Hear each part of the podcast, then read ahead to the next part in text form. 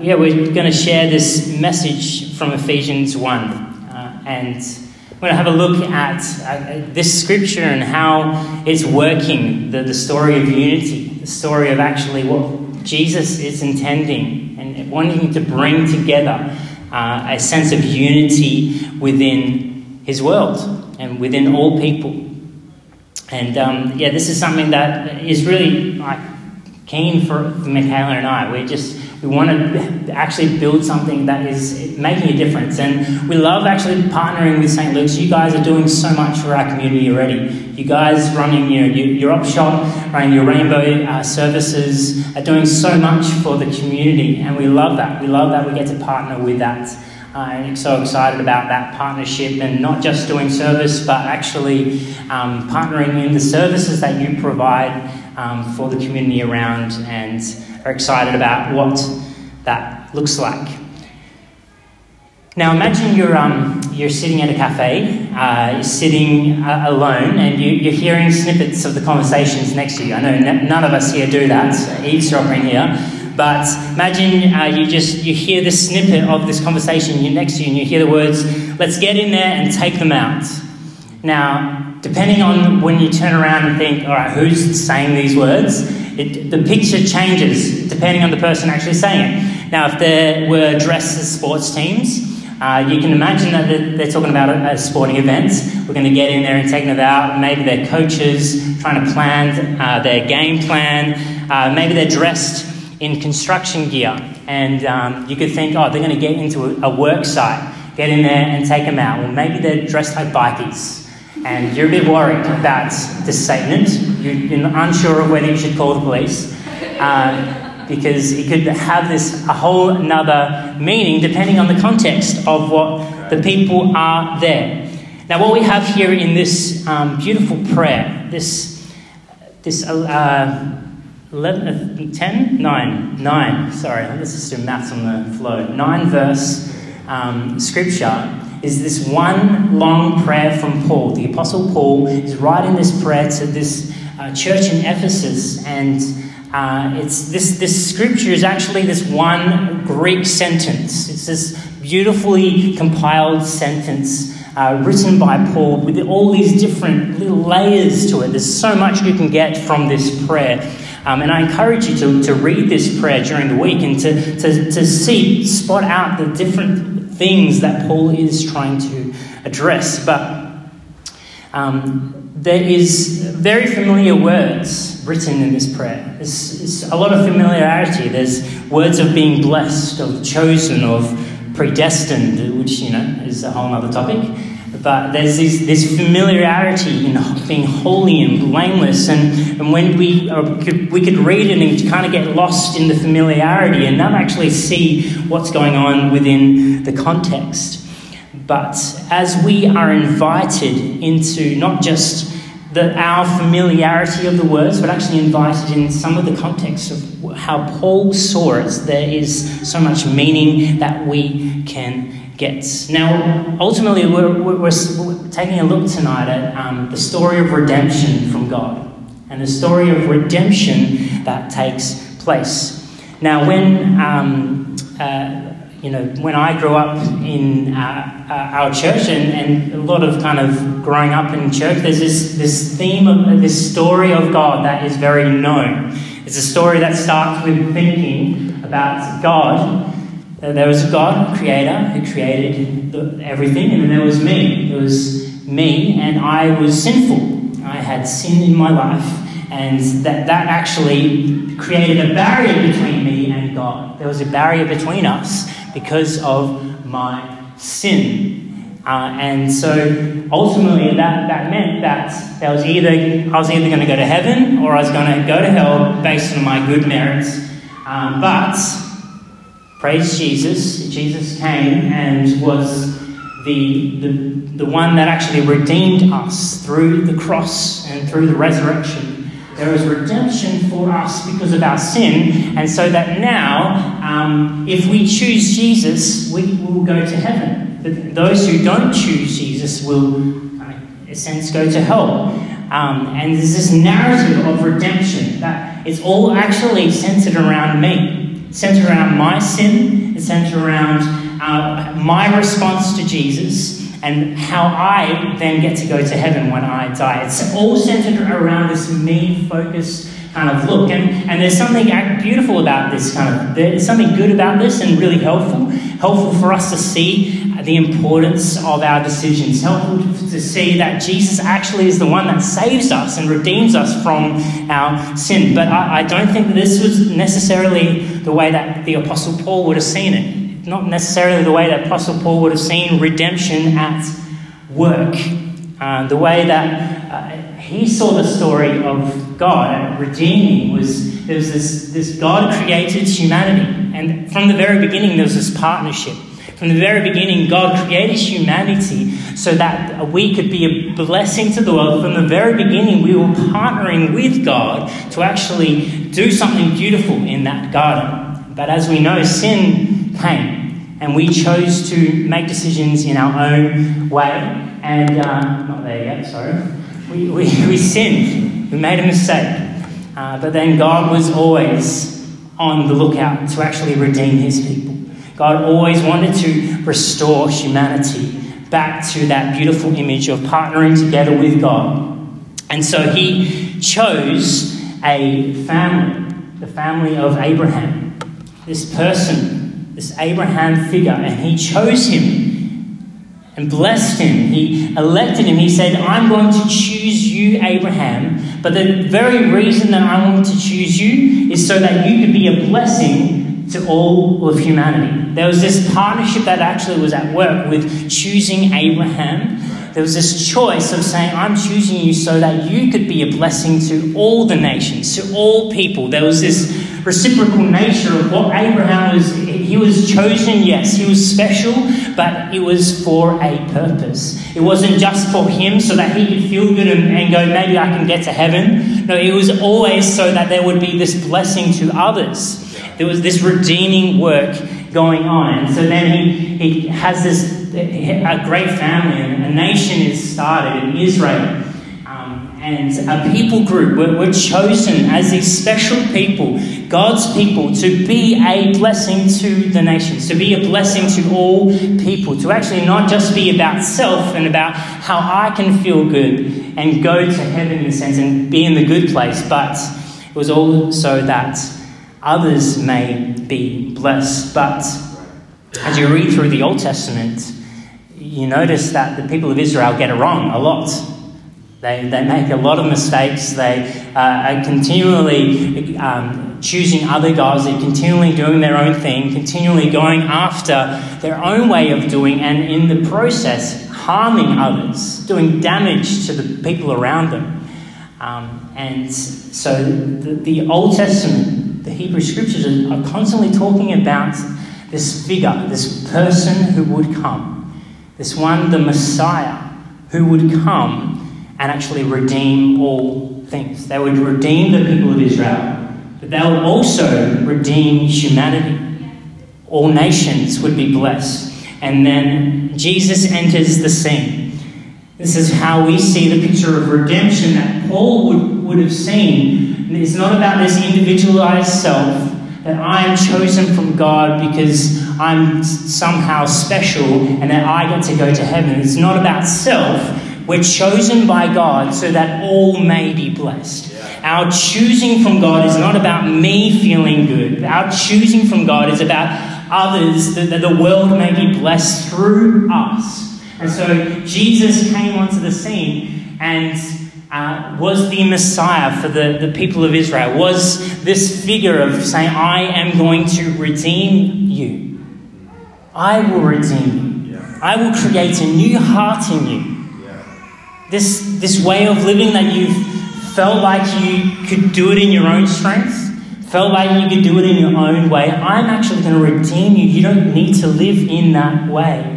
But I am going to redeem you so that all people may be blessed, so that all people may be blessed. There's this work of God choosing is not about my just just my discipleship but it's actually about God redeeming all people. And so we see these words, these words that are mentioned in that prayer blessed chosen, predestined, and this is this this election theme. This that we're elected and special. There's something special about us when um, we've come to know Christ, and that has been revealed to us by grace. This beauty of grace that there's something special about what God has done in us. But this this is not about how good we are. This is also that we can actually bring blessing to others. Actually bring life to others is not just so that I get to go to the good place when I die. This is not what its purpose was. Its purpose so that we could actually bring blessing to the whole world. Bring blessing to all people. And so, blessing and election is not just about the one, but it's about all. It's actually about God redeeming all people. And so we see that at work in this prayer. This prayer from the Apostle Paul, this, this amazing work of seeing the, the blessing of God, seeing his chosen, how he has chosen us before the foundation of the world so that others may be blessed. And we'll, we'll read this prayer again and, and see this key scripture. And, and right, right in the middle of this, this prayer is uh, uh, verse 10, which we'll kind of get to. And it's significant where you see the structures of prayer. The, the central, often the central part of a prayer is actually the most important part. The part that, that um, people, the, the, he, the way that, that the Hebrew people wrote is that that central part was actually the part that they wanted people to understand the most. And so we'll, we'll get there as we kind of read that prayer again. Um, but another point that I want to um, point out in this prayer that throughout it, a lot of what is being said, a lot of what is being shown is that uh, this is all possible in Christ. If you see that statement in Christ, it is throughout this prayer. It's actually mentioned 11 times in this prayer in Christ that this place that we have, that we are being chosen, is not about how we are good, but it's, it's when we are in Christ, when we're actually found as His disciples, actually leaning into who He is. We're not the chosen people. It's actually Jesus is the chosen person, and we're just in Him. We just actually are trying to live our life learning and being in who He is, resting in who He is, and allowing who He is to actually transform how we live. That we move from just this self focus, individualized way of living that our culture kind of seeps to and then we're learning how to live this blessing for others found in Christ, found in Him. And so I just want to read this, this prayer again. It's just, I, yeah, I love this. And to see these, these things at work, to see this, this redemption story that's not about just me and my thing, but it's actually about actually bringing the blessing of God to all people. It says, Blessed be the God and Father of our Lord Jesus Christ, who has blessed us in Christ with every spiritual blessing in the heavenly places, just as he chose us in Christ before the foundation of the world to be holy and blameless before him in love. He destined us for adoption as his children through Jesus Christ according to the good pleasure of His will, to the praise of His glorious grace that He freely bestowed on us in the Beloved. In Him we have redemption through His blood, the forgiveness of our trespasses, according to the riches of His grace, that He lavished on us. With all wisdom and insight, He has made known to us the mystery of His will according to his good pleasure that he set before, forth in Christ as a plan for the fullness of time.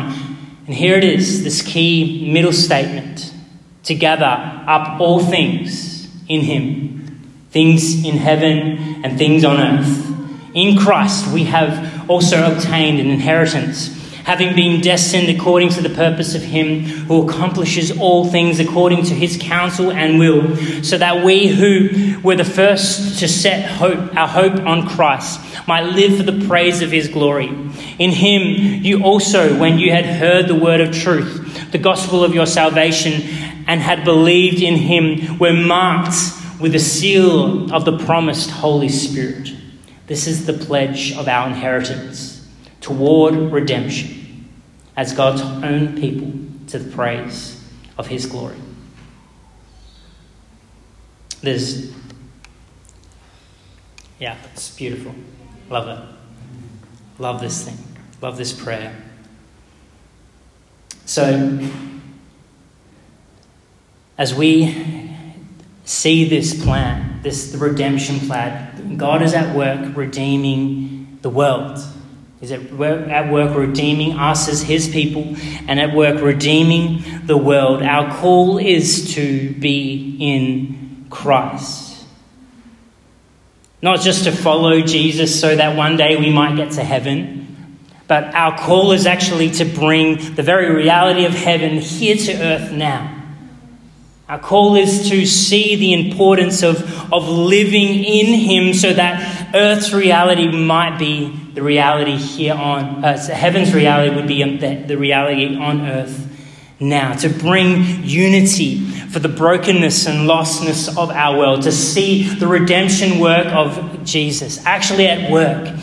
Ministering to people blessing people loving on people people who have experienced that brokenness and hurts. and that's why i love what, what uh, is, happens here at st luke's that's why I love um, the, the, different programs that go on because of that beautiful uh, work at, at seeing redemption in this community, seeing redemption at work for the broken and hurting people. And so I want us to, to see that, that you are chosen, yes. You are blessed. You have been adopted into a royal family. You have an inheritance. You are redeemed when we call ourselves, when we find ourselves in Christ. To actually see those things as important, but they're not just about what I can do. They're not just about what how I can feel. And our discipleship's not just about me, but it's about actually continually thinking how are you crafting who I am? How are you leading me and, and helping me and discipling me? How are you doing all this in me, oh God, so that I can bring blessing to others? First, I want to see, see your worth. I want you to see your worth tonight. See how you are special and chosen. That there's something eh, special and unique about you. See your worth and to actually find yourself in Christ. And when we actually think about that, that term, to be in Christ, it's kind of, what does that mean? Is this this like weird term of being in Christ? Uh, for me, the, the, picture for me keeps coming back to um, how I'm called to rest in Christ. Actually, find my rest in Christ. And that when I actually am, am striving in my own way of doing things, when I'm trying to get things done uh, and, have, and haven't found time for God or I've been too busy because I've just been in the blur or I uh, feel I've you know, lashed out at, at Michaela because, well, yeah, it happens sometimes. Uh, those moments are often because I haven't, I haven't been resting in Christ. And sometimes I have been, and it still happens. You know, we're human. but as we keep resting in Him, resting in Him, have you rested in Him this week? Have you just gone on this week, just tried to do it in your own strength, or have you actually found time to rest in Him? Rest Him in in the morning where you're going through your prayers, your moments with God where you're actually just stopping and letting Him fill you afresh. Let resting in Him throughout the day, at night time, resting in Him, finding ourselves in Christ. And I bring this up not to not to make us feel shameful or like there's something wrong with you if you haven't, but it's, it's about actually reminding us again how important this is. How important this is. This is saturated in this prayer that we would be found in Christ, would be found in Him, actually letting Him lead us. And so, resting in Him and actually learning His way is so important for us. You're never too important to rest in Him. You're never too busy. You're never too in control. Let's find at those moments where we actually stop and go, God, I need you. Let's find those moments where we actually stop and hear His voice. We read His word. Let Him guide us and teach us as we rest in Him and not let it be a, place where we're just doing it out of duty, out of just because we have to, but because we just want to be close to Him and be found in Christ, letting Him guide us and strengthen us. And so, firstly, yes, we, I want you to see your worth as you rest in Christ. But also, I want you to see your role, your responsibility as we are found in Christ. Our responsibility is to bring blessing to, to others, is actually see redemption at work in our world, redemption at work in, in our relationships, in our workplaces, redemption at work in others. See our responsibility in that, and our role is actually to play a part in that. That we have a role of doing that. We, sh- we, we're not just, you know, don't just lean upon the pastors or the priests we, we, as Christians are called to have a responsibility of bringing blessing to others and actually seeing how can I do this? Thinking about our relationships and, and going, God, I need your help. That's the, a great first step. God, I need your help in this. I need your help in, in actually seeing how I can bring blessing to the people around me. And there's, there's yeah, two ways that I, I you know, want to highlight in this, in bringing blessing to others. Firstly, is, is to think about how we can build genuine community.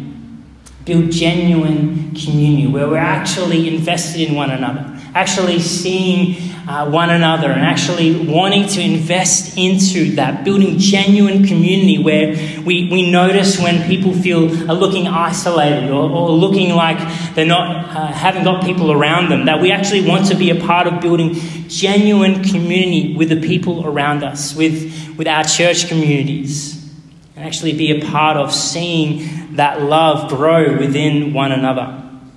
But also, we're called to show that radical love as Jesus displayed. A love that, that notices uh, the other, that notices those who seem lost or broken, notices those who are, are on the outside, and actually show radical love of, of, of kindness and grace. Um, of, of maybe praying for someone out in the streets, of actually showing radical love, to see our responsibility and our role to play in this story of redemption that is at work.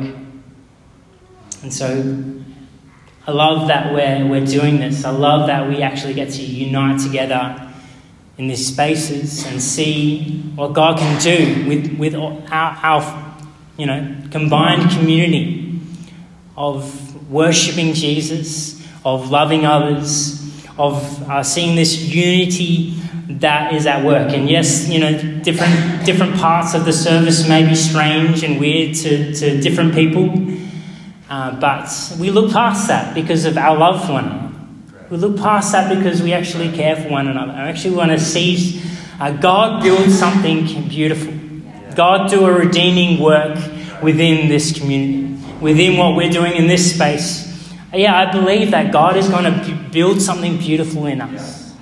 And that's not because of, you know, us and the leaders. It's because God does something beautiful as we join together and actually unite to say, God, you are King. You reign. You are amazing. And we just give this to you. And so, Lord, right now we we thank you for all that you do in us. We thank you for your plan of redemption that is at work. The story of Jesus. That you, Jesus, are the, the, the Messiah, the one that came to actually redeem us and to bring us closer together so that we may bring blessing and love to others. Holy Father, we just submit to you. We surrender our lives and our hearts to you. That you may speak to us, we ask. Holy Spirit, speak to us. Reveal those parts of us where we just focus on ourselves, want to do it our own way, and lead us closer to you. Let us be found in Christ, resting in you. Thank you, Jesus. You're amazing. Amen. Amen.